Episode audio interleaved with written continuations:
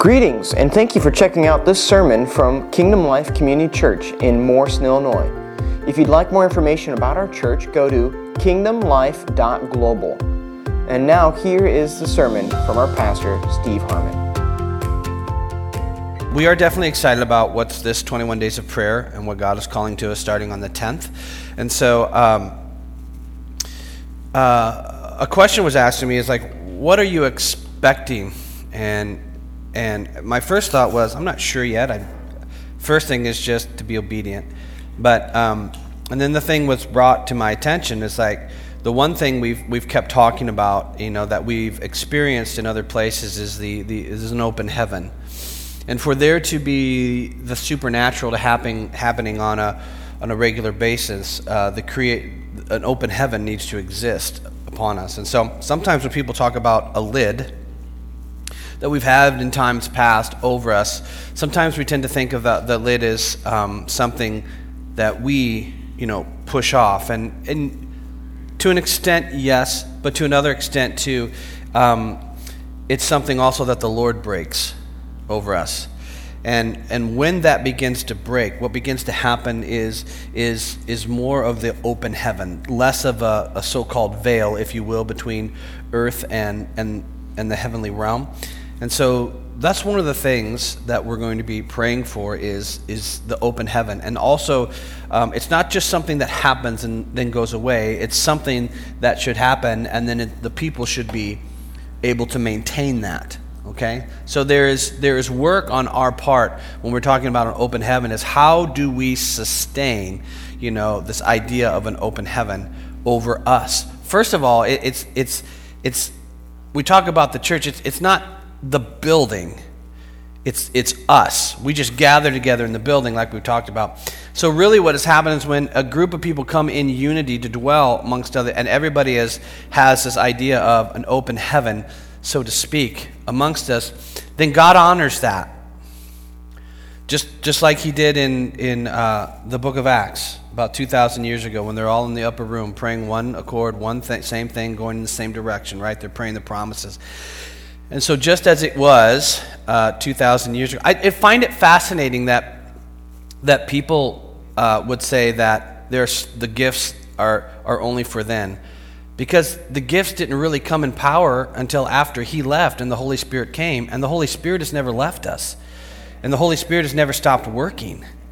And so the Holy Spirit is doing the same thing today that he did 2,000 years ago when he came upon the earth in power upon the disciples or the apostles and the women and children and everything. And if you look in the Old Testament, what does he say? He says that my, your sons and your daughters shall prophesy. He's pouring out his spirit on all flesh. So it's not a certain few, it's all flesh. And because it's being poured out on all flesh, that means all flesh are going to participate in everything that the Holy Spirit is doing. And that is including uh, the miraculous. Okay? So um, I I don't want to be combative and get into arguments with people who disagree with me because that's not my job. They, you can believe what you want out there.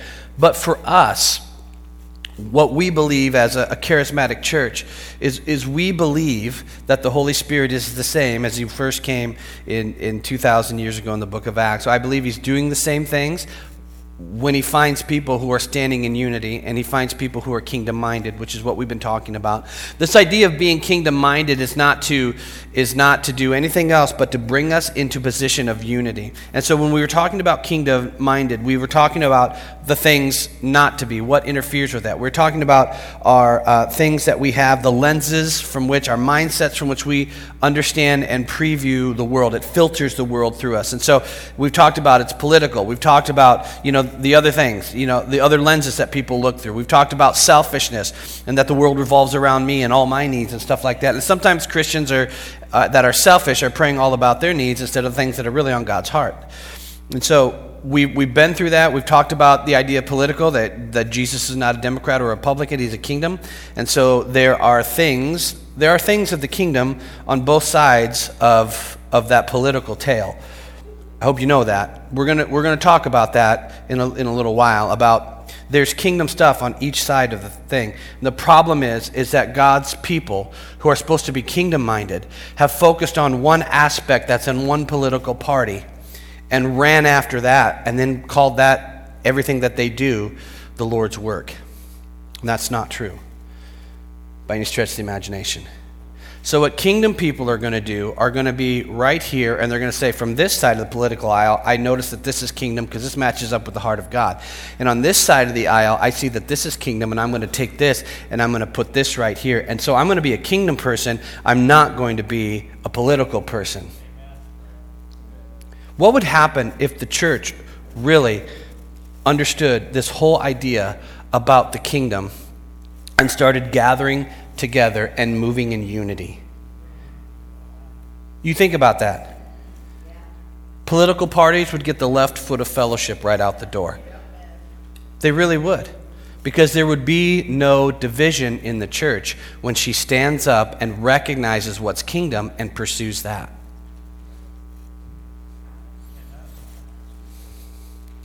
Okay. So, in, in understanding the things about the kingdom, there's, there's a lot of things that we're going to be going through that uh, about the kingdom that Jesus talks about. Jesus explains the kingdom. He's he, through his parables and everything, and we're going to go through those and talk about not all of them today. We're going to pick one today, and and then we're going to throughout the the rest of our time, the next few Sundays, we're going to go through this, and, and Ben's going to help us with that as well too. Um, okay, so open your Bibles to. Uh, Matthew chapter 10.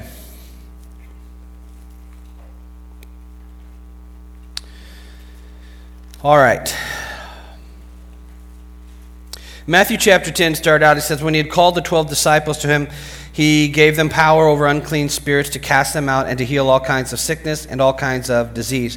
Now, the names of the 12 apostles are these, and you'll go through. Uh, there's a couple things. Uh, if you remember, if you, if you have come to um, Sunday school in the past, Ben was teaching a, a Sunday school many years ago, uh, and he came across this thing, and he had mentioned in his Sunday school, and it was very true and very real, and I hope you caught it and it stayed with you.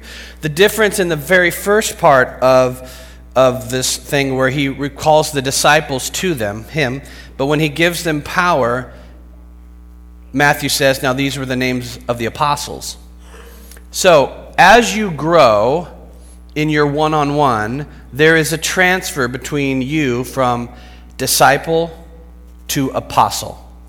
Not apostle in the gifting sense, the office sense. Just, just, sense, not like you're all going to be like the 12 apostles in, in that sense. What I'm saying is, is that there comes a time in when you're discipling someone that they have received all that they need to receive, and now they need to go out, which means be sent. And so they're going to be sent out to do the things that they were discipled in doing. Okay? So uh, apostle is really just really just means one being sent, right? And so a lot of what we consider if there were modern day apostles today, and, and I believe there are, a lot of them are, are rest on the mission field.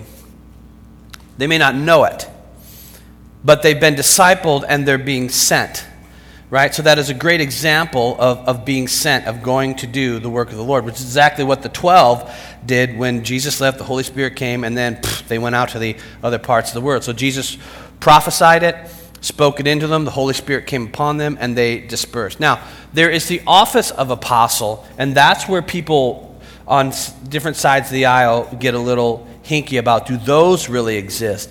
And I would say yes in, in, a, in a limited fashion, which means that there were some things that the apostles did in the first century, like writing scripture through their letters, and they knew they were writing scripture, that modern day apostles would not do. We don't, we don't need that. But as far as being um, uh, uh, an apostle in every other sense of the word, then yeah, I, those are out there. We may, may call them different gifts or whatever like that, but so, what we're talking about here today is, is the difference between a disciple and then once you're finished being discipled, you're sent. Now, you say, Are we ever done being a disciple?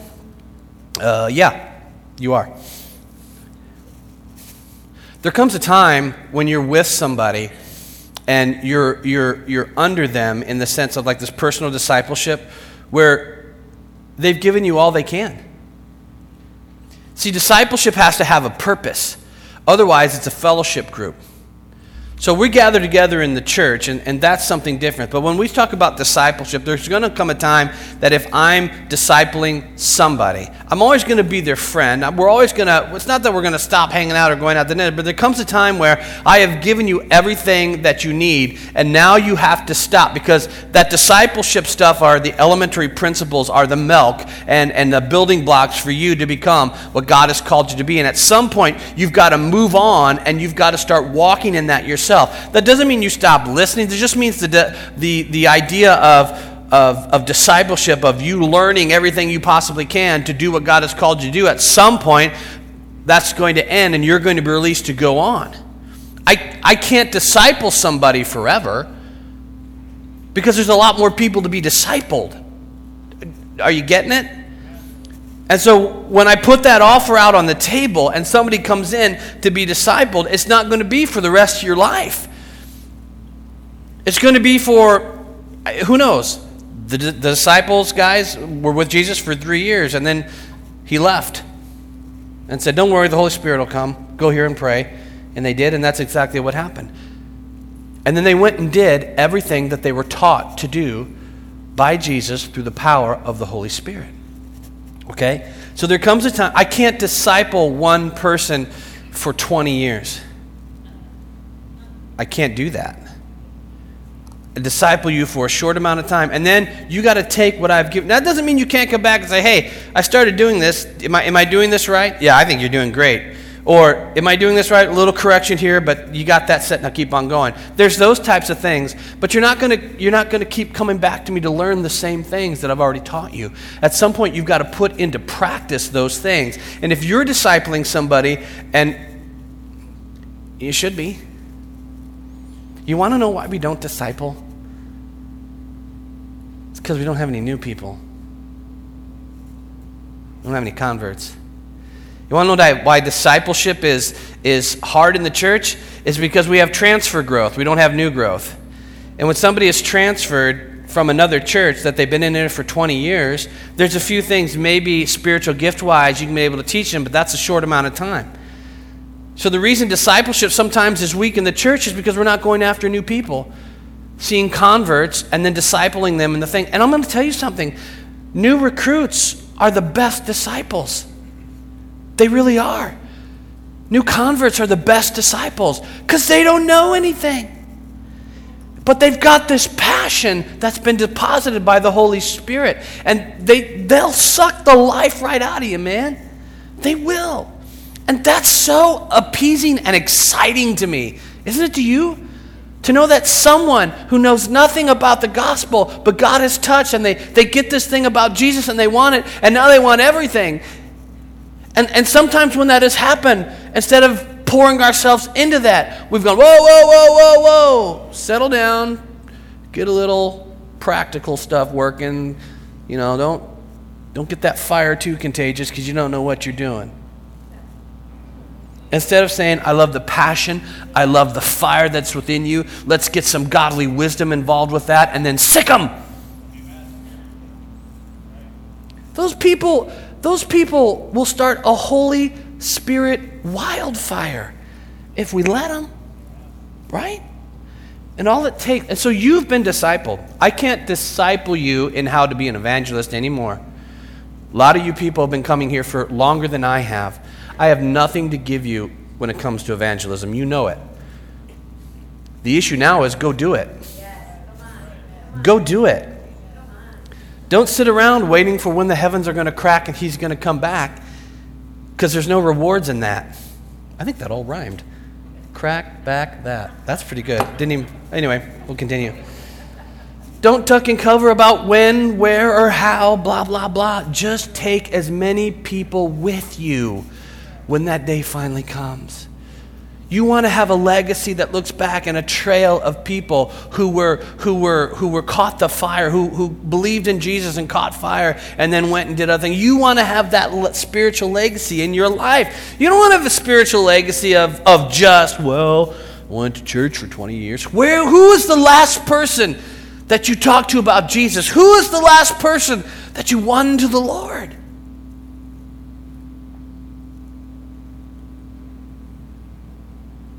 And a hush fell over the crowd.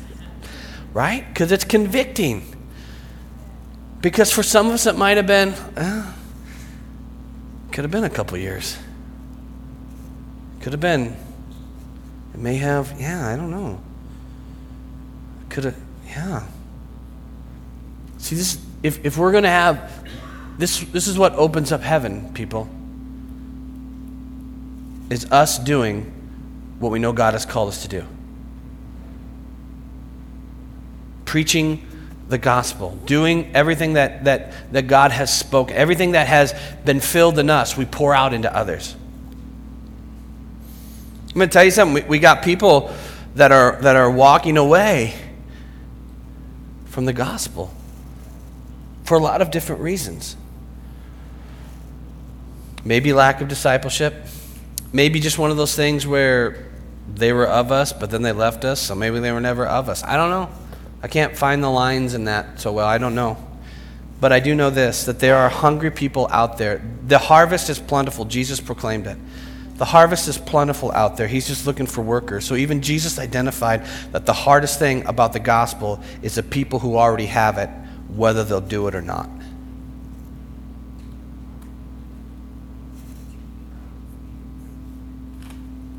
Amen. Because there's people out there ready. They're ready. Ready to be plucked right off the vine. They're probably going to ask you questions.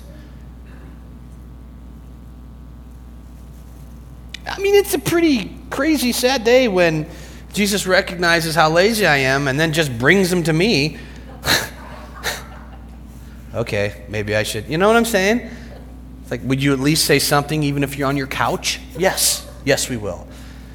Just get up and do. So, this is what he's doing with his, his 12 apostles, disciples slash apostles. This is a training session. He's like, and this is and this is what the, wow. And this is what the Lord said. Okay. He says, uh, he, uh, these twelve Jesus sent out and commanded them, saying, uh, "Do not go to the way of the Gentiles, and do not enter the city of Samaria, but rather go to the lost sheep of the house of Israel." Well, that seems a little rough, right?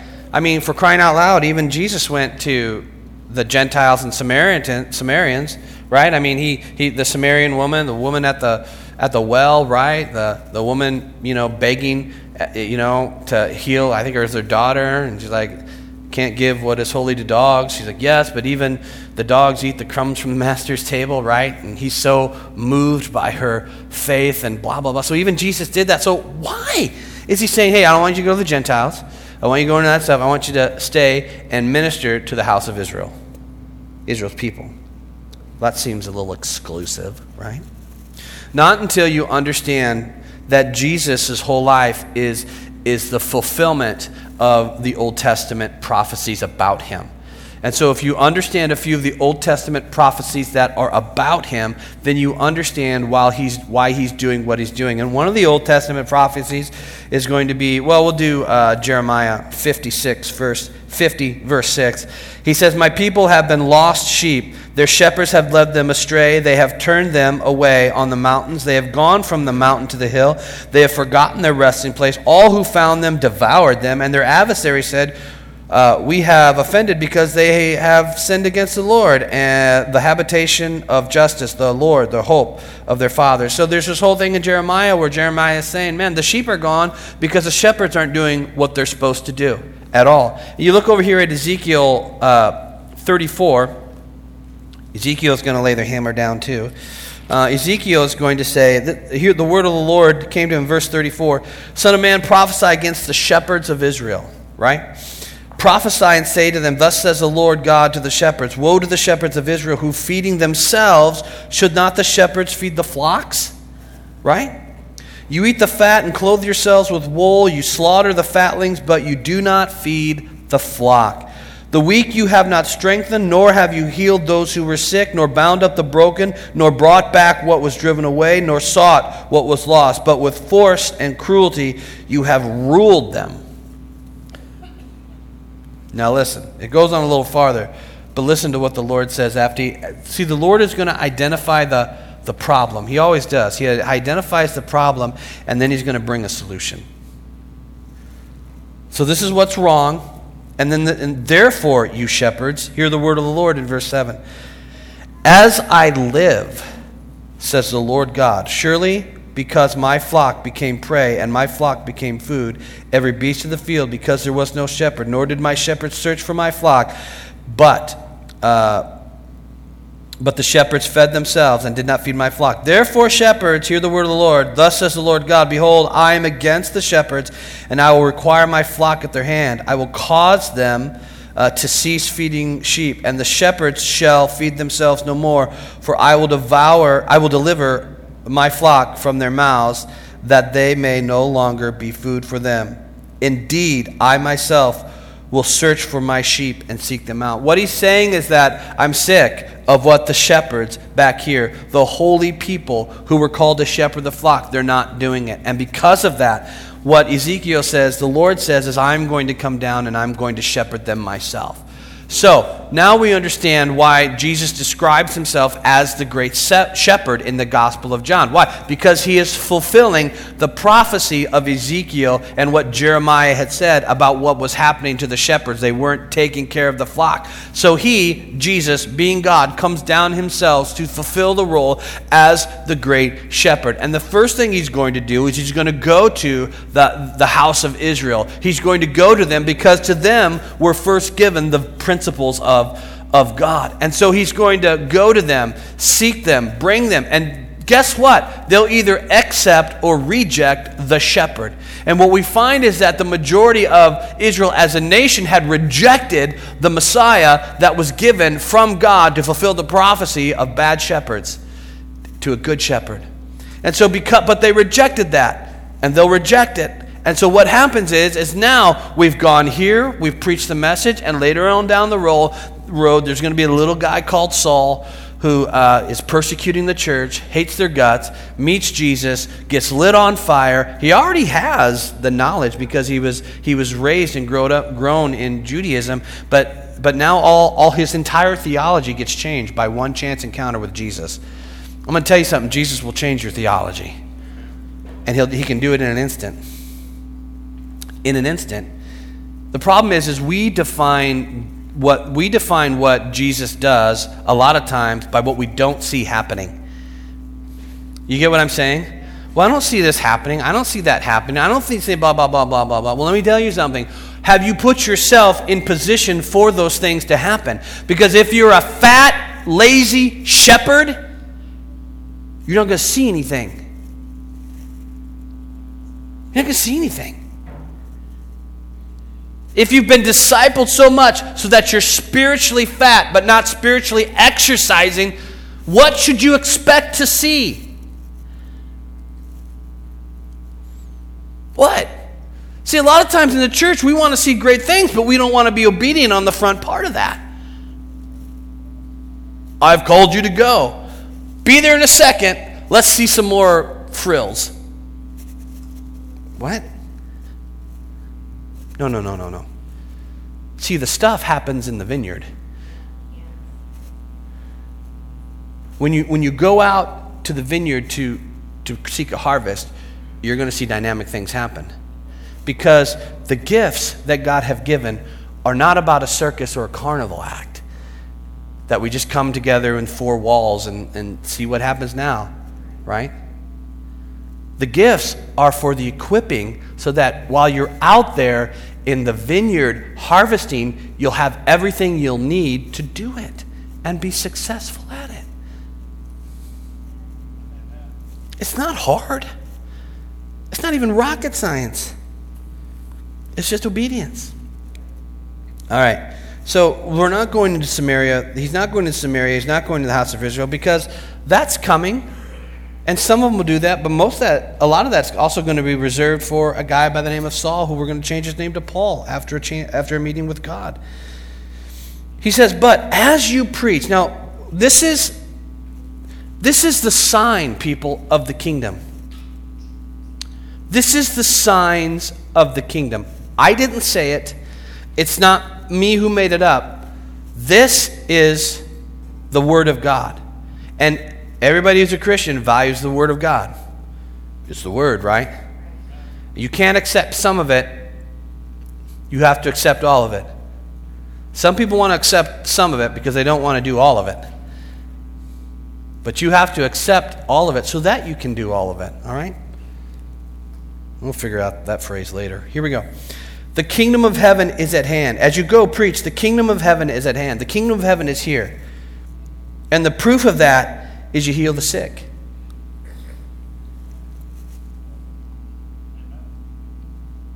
You heal the sick. Second thing you're going to do is you're going to cleanse the lepers. Let's leave that up to Mother Teresa. Third thing is you're going to raise the dead. Fourth is you're going to cast out demons.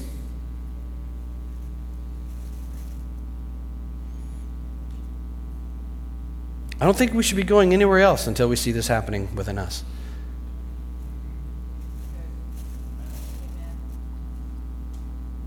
If we're not seeing this stuff happen, I don't think the issue is on God's side.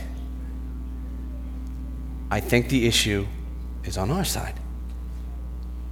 Remember, we have not because we ask not. And when we ask for it, we don't get it. Why? Because we spend it on our own pleasures. We don't want to give glory to God, we want God to give glory to us. Oh, he's got a ministry. Spirit fingers. Pow, pow. Awesome. Foolishness. Foolishness. Okay. This is a sign of the kingdom is at hand. Heal the sick, cleanse the lepers, raise the dead, cast out demons. Freely you received, and freely you give. It's so simple that a child could do it, which is why he tells you to come like a child. Because children just do a lot of times what their daddy says. Hey, jump, I'll catch you. Wee. You ever, I mean, if you're not careful, you know, and you're not watching, and your kids get, you know, are in that small mode of time where they trust everything you say, take advantage of that, um, they'll jump, expect you to catch them, maybe when you're not even looking. Right? You're just like, and all of a sudden you get hit from the back, you get hit from the side because they're trusting you to catch them or whatever, stuff like that. And you know, you got to wrangle yourself to make sure you don't drop your kids or this, that, and the other. What, that, see, that's the type of faith that he's asking you to come to him with. Run, jump, because he's never going to miss you. It's never going to be unexpected with him. So he's asking you as, as believers to come as children with that same type of faith that your kids have that will run and jump and you will catch them. Now, it may be kind of, you know, your kids are like, well, it's kind of high. But once they do it, then it becomes like, oh, wow, this is awesome. There's no fear anymore. I'm just going to keep jumping and dad's going to keep catching. That's the type of faith that, that our Father is looking for from us. Just keep jumping. He's going to catch you. You say, What am I jumping for? It's as simple as this trust Him at what He's given you and what He's called you to do. That's jumping. That's the first thing. Forget about traveling, forget about the world, forget about missions for a second. Just trust Him with what you have right in front of you first, and then watch what happens after that. Because everything begins with that first step of trust. And you're like, oh, he did catch me. And his catching is, is, not, is not like to make you feel, you know, safe and protect. I'm not talking about the American idea of, of Christianity. I'm talking about real first century faith of what he's calling for us out of us. It actually it's his faith that he's required of us has never changed. We've changed it. Okay. So you're going to heal the sick, you're going to cleanse the lepers, you're going to raise the dead, you're going to cast out demons. Freely you have received, freely you give. Right? If it's happened here, it should be going out into there. Okay, moving on here, he says, Now provide neither gold, nor silver, nor copper in your money belts, nor bag for your journey, nor two tunics, nor sandals, nor staff, for a worker is worthy of his food. So what is he talking about there? He's like, Listen, don't grab a bunch of stuff. You don't need a whole lot of things from the word. Part of the things you're going to trust Him with is what you need for the moment. So don't grab these massive backpacks and stuff all your stuff in them that are going to make you feel comfortable on the road. You know, like a camel, you got the big hump on your back, you're loading everything. No, no, no. He's like, these are things you can trust God for. He's like, when you begin to do what God has called you to do, you can trust God to provide for you all the things you're going to need for the journey He's called you to take. These are the trust, these are the trust issues. You can jump on that because He's going to catch you. Because He said He would. And He is not a liar. So I can trust Him to take that step. So he said, Listen, I, I don't want you to be distracted with the cares and the things of the world. Because if I take a bunch of supplies with me, I'm always going to be worried, okay, this supply is going to run out. I need to make sure, well, listen, I know we're supposed to go to Antioch, but I really need some, some food, some flaxseed or whatever. And I know they got a lot of it over here at Tarsus or whatever. So we'll get to Antioch, but let's go over here and get repacked. He doesn't want you to worry about that stuff. He wants you to go exactly where he's called you to go so that you can do what He's called you to do. And listen, He's providing everything for you. See, to the, American Christian, that's not practical. To the biblical Christian,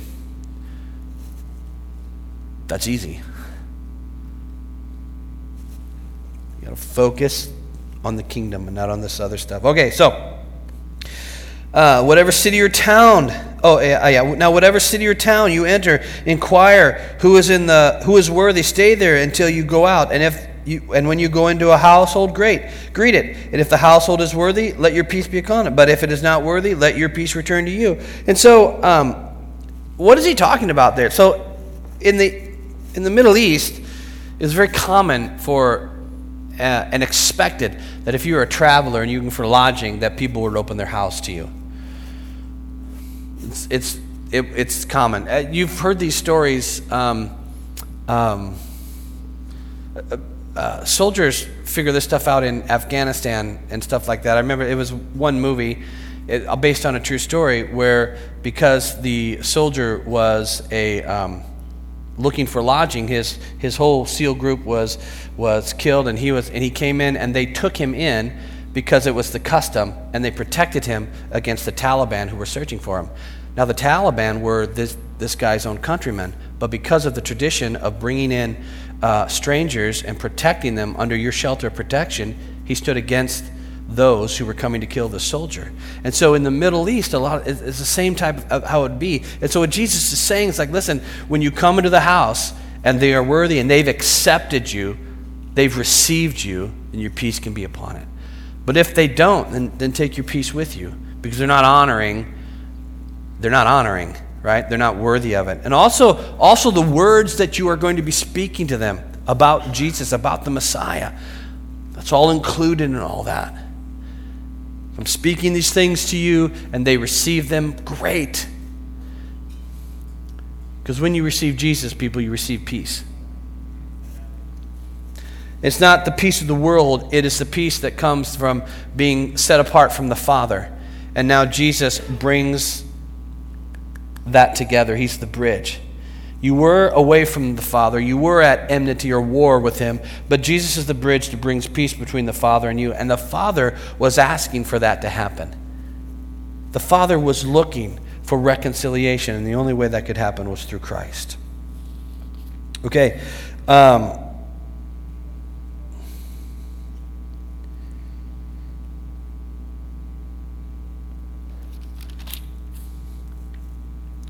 He says here um, later down that to starting in verse. Um, well, we'll start with 16. But he's going to be talking about persecutions that are going to be happening for those who are doing the kingdom business, right?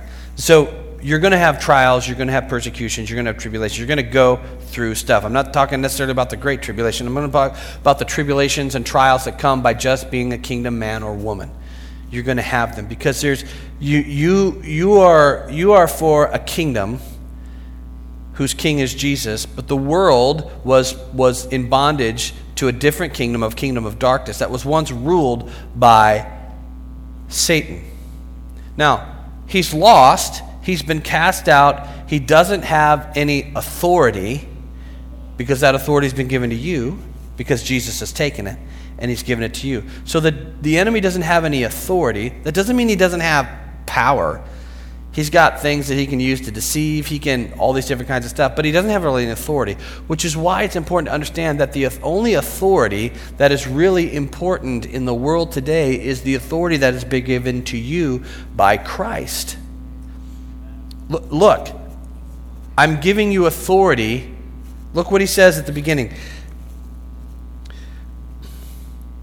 He says, uh, He called his disciples together. He gave them power over unclean spirits to cast them out, to heal all kinds of sicknesses and all kinds of diseases. So he's giving them power here to do that, right? In the book of Acts, it's authority.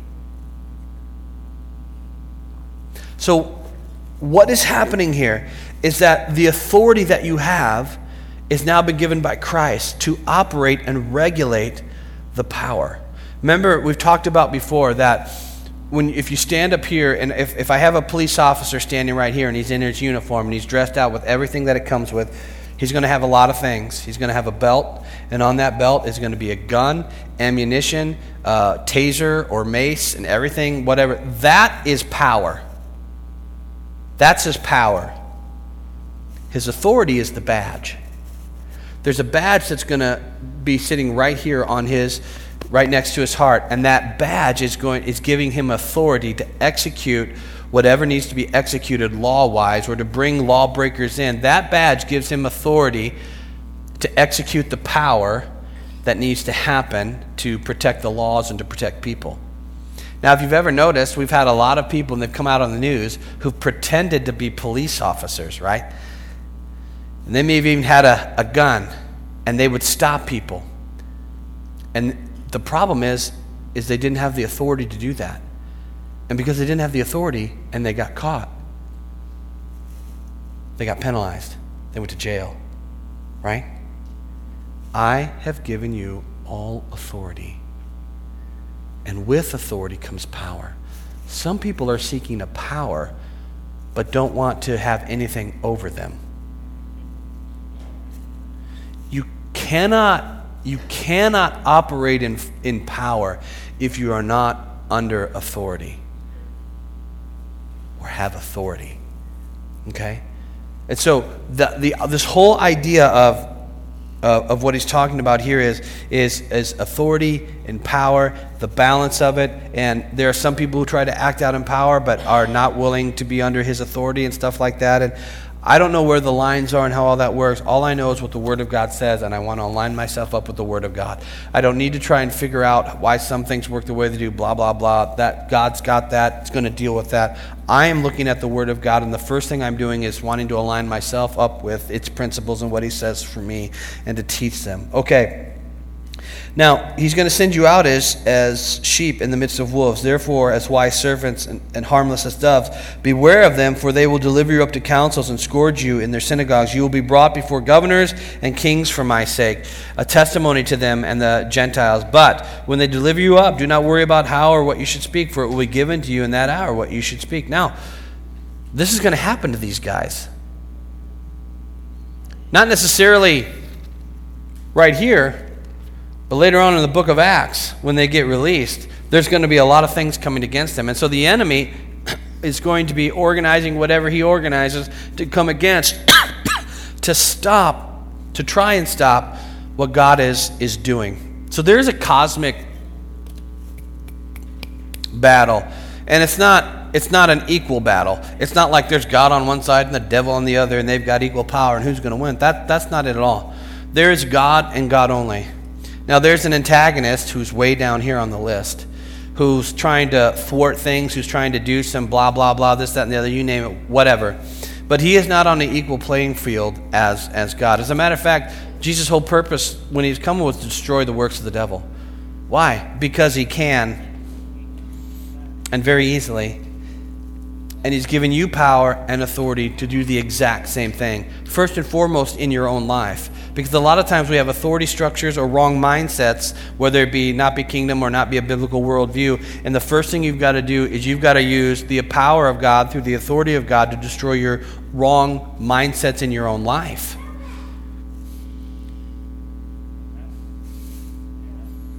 Yes?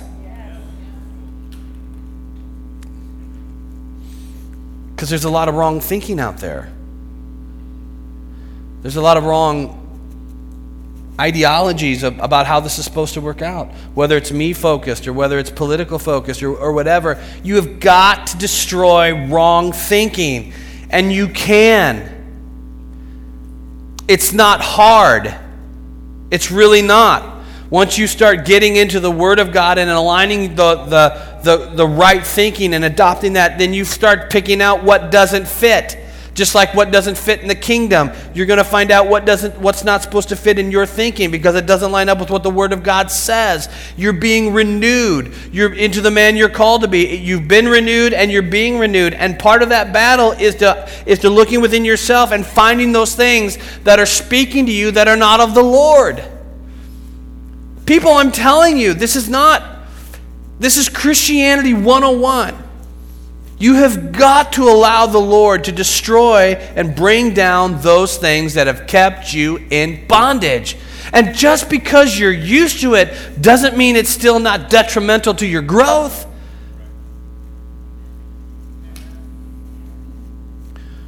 Like, well, I got this lump on my back. It hurts every time I touch it, but other than that, when I'm standing, it doesn't. I'm not going to worry about it.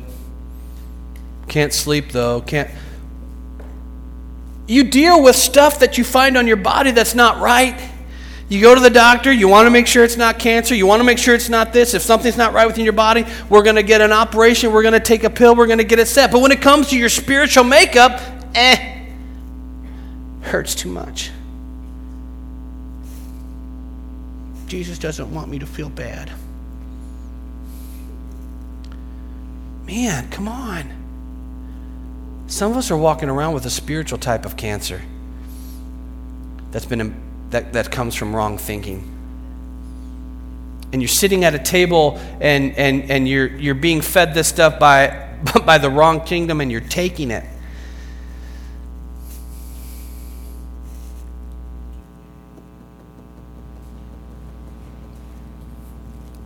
You gotta, you gotta stand up. You know how hard it is sometimes when your children are growing up and you're watching them do things, right? But there comes a time, I experienced this with my first daughter, Kelsey. You know, I just, you're worried about every little thing they did, they're babies, right? You're, you're worried about them, like, oh my gosh, careful, careful. But there comes a time when you realize there are going to be some things that they have to learn on themselves because they're, you know, and so I've got, I've got to let them grow and experiment. I've got, you know, I'm not going to let them, you know, drive an 18 wheeler, obviously, but, you know, there comes things where, well, listen, I've told you not to do that. You, have got to experience these things. You've got, listen, it's, it's the same in the spiritual realm, except what you've got to do is you, you've got to start testing out your spiritual legs. You got to start, start walking. I remember those first steps. They were like this, watching my children walk, and you're like, oh, they're going to bang into this, they're going to bang into that. You know, they're going to have head trauma when they grow old. I, oh my gosh, put them in a, put them in bubble wrap, whatever. You know, you're freaking out, but it's a part of the process of growing up. And if I shut that down in them, if you shut that down in your children, and you're always there, and blah blah blah, then the only thing they learn to do is trust that you'll take care of everything for them. And that's how some people are thinking about God. I'll just sit here and, and He'll do everything. You got to start testing your spiritual legs. You got to start walking. You got to start. There'll be there'll be times. Uh, listen, I'm telling you this. There'll be times when you're at the grocery store and you you're you know you're behind somebody, and instead of getting mad because they have so much, look for opportunities of what the kingdom may be trying to do here oh man, I've got three things, and she got there first. She's got like 90. Couldn't let me go first. Just take a step back. You're not that important. Your time's not that important. Listen to see for opportunities. And you're going to find opportunities when these two people are going to be talking about stuff. And you're the answer to that conversation. One was in Walmart, and the lady was like, I don't know, I was talking to uh, another lady that I know who's a Christian. We were just having this conversation, and she was making She's like, man, you must be having a party. I'm like, I'm just buying groceries. I buy them once a month, whatever. She's like, they got into children talking. She's like, oh my gosh, my children are heathens. And I tell them that. Just the way they act and blah, blah, blah. And I'm thinking to myself, they're going to be exactly what you prophesy over your children. You're going to have times like that when you'll be able to speak life. I'm not talking, it's, it's not going to be an altar call, so don't worry. You know, middle of Walmart, you're not going to call them forth. But you have a chance in that instance to interject kingdom stuff that can change the trajectory of where they're going. Maybe you're planting or maybe you're watering. And if you look for those opportunities, you will find them. They're that simple. Another one, uh, this one I missed. Another one was like, uh, this lady, I don't know if it's the same lady or not. I don't know, I get confused. I shop a lot. Anyway, she's, oh, she was going slow. She was a one headed checker. You know, and at the busy time of the store, that's that's not good, right? But she's she's got her arm in a sling and she's like, I've had trouble with my arm my entire life. Clink, clink, clink. And I'm like, Jesus, heal that other arm. right? But there's a chance there where maybe he was saying, maybe not so you can just get through the line faster. But what if he wants to touch that woman where she's at? Because she declared, I've had trouble my entire life with this arm and it's standing in a sling. And what if a kingdom minded person went up and said, Hey, man, in the name of Jesus, be healed? And what if her arm was healed right then and there? And what if she could do some things that she could never do before? You might have an altar call right there in Walmart. you definitely have a chance to give glory to Jesus because he may have touched that lady's arm. If kingdom minded people will recognize those opportunities and stop saying things like, I'm not a good speaker, I'm not a good this, and I'm not a good that, and the Eeyore syndrome, I don't have my tail, you know. Man, the biggest problem with the church, if we want to start naming demons, is the spirit of Eeyore.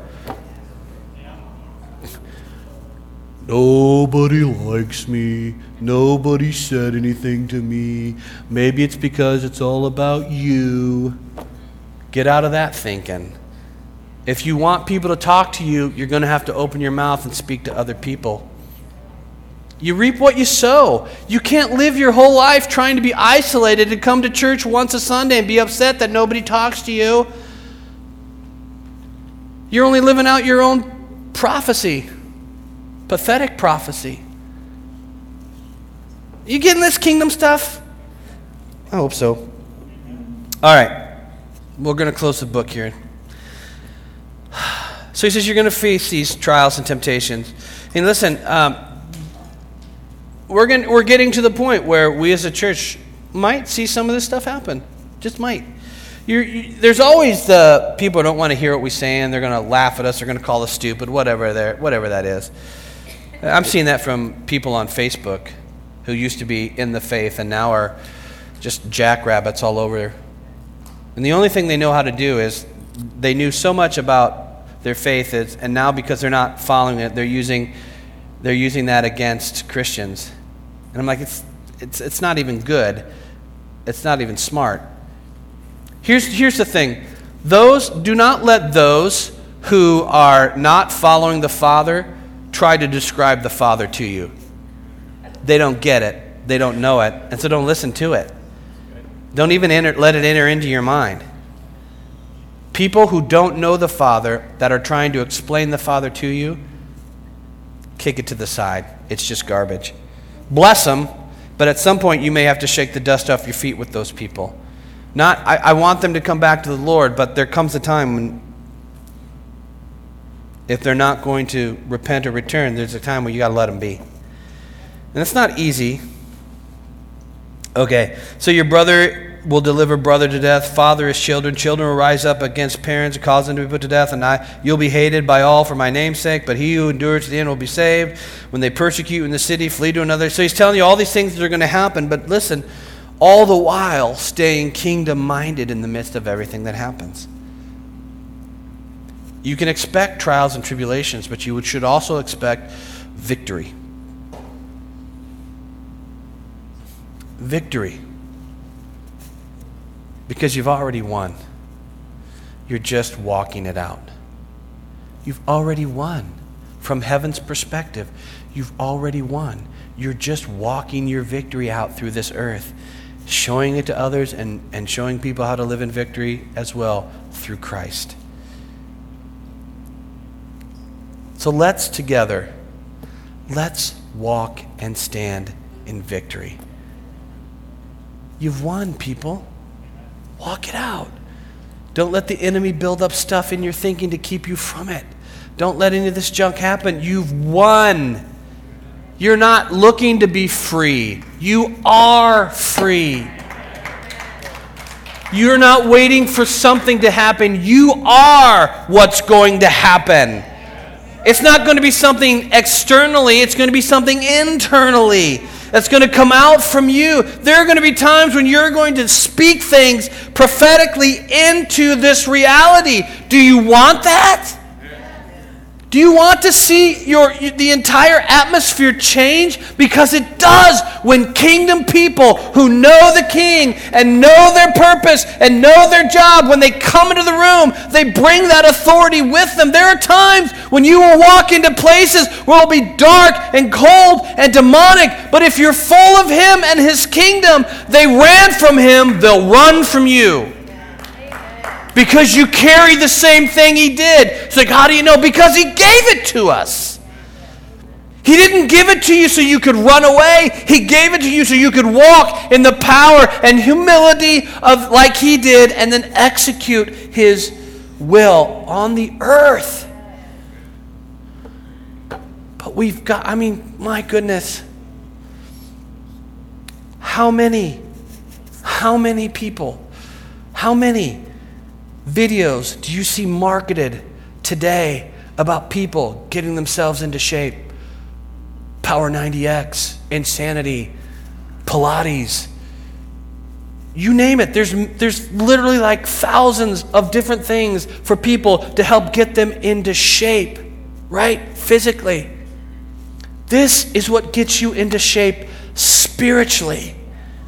And that's what we need. We need, we need a, forgive me, Holy Spirit Richard Simmons to come out here and say, Go get them! You can do this! Longer shorts, but you can do this! You can do this! You've been given everything. Exercise it. Run with it. He's going to be with you every step of the way. Be kingdom minded, be kingdom focused, and watch as you will experience a massive harvest when you open up your mouth and let Him speak through you. It's going to happen. The only condition is whether you'll let it happen through you or not. Because if it doesn't, it'll happen through somebody else. And we stand at the threshold of either being a church that God speaks through and uses or being a church that watches things happen in other churches and wonder why it doesn't happen here. I'm not going to be that church. You're not going to be that church. So here's your assignment. Uh, I, I, know there's COVID, and but uh, at some point we've we've found a way to still go out to dinner or still, you know, whatever. Some of you may be going out to dinner today, whether it be in Clinton or wherever. You're going to come into contact with people who don't know Jesus, whether it be your server. Maybe your server does know Jesus, but she just needs to be encouraged. I'm, I'm declaring right now Jesus, give this body opportunities today and this week to be kingdom minded and to be kingdom focused and to sic them, Lord. Because there are people out there that need to be healed. There are people that need to be saved. There are people that need to be delivered. And there are people that need to be raised from the dead spiritually as well as physically. Amen.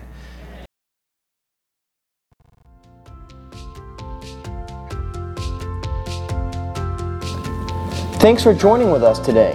And if that message touched your heart in some way, please let us know by emailing us at info.kingdomlife at AOL.com. You can also find us and reach out to us on Facebook. And we hope that you will join us again for another podcast from Kingdom Life Community Church.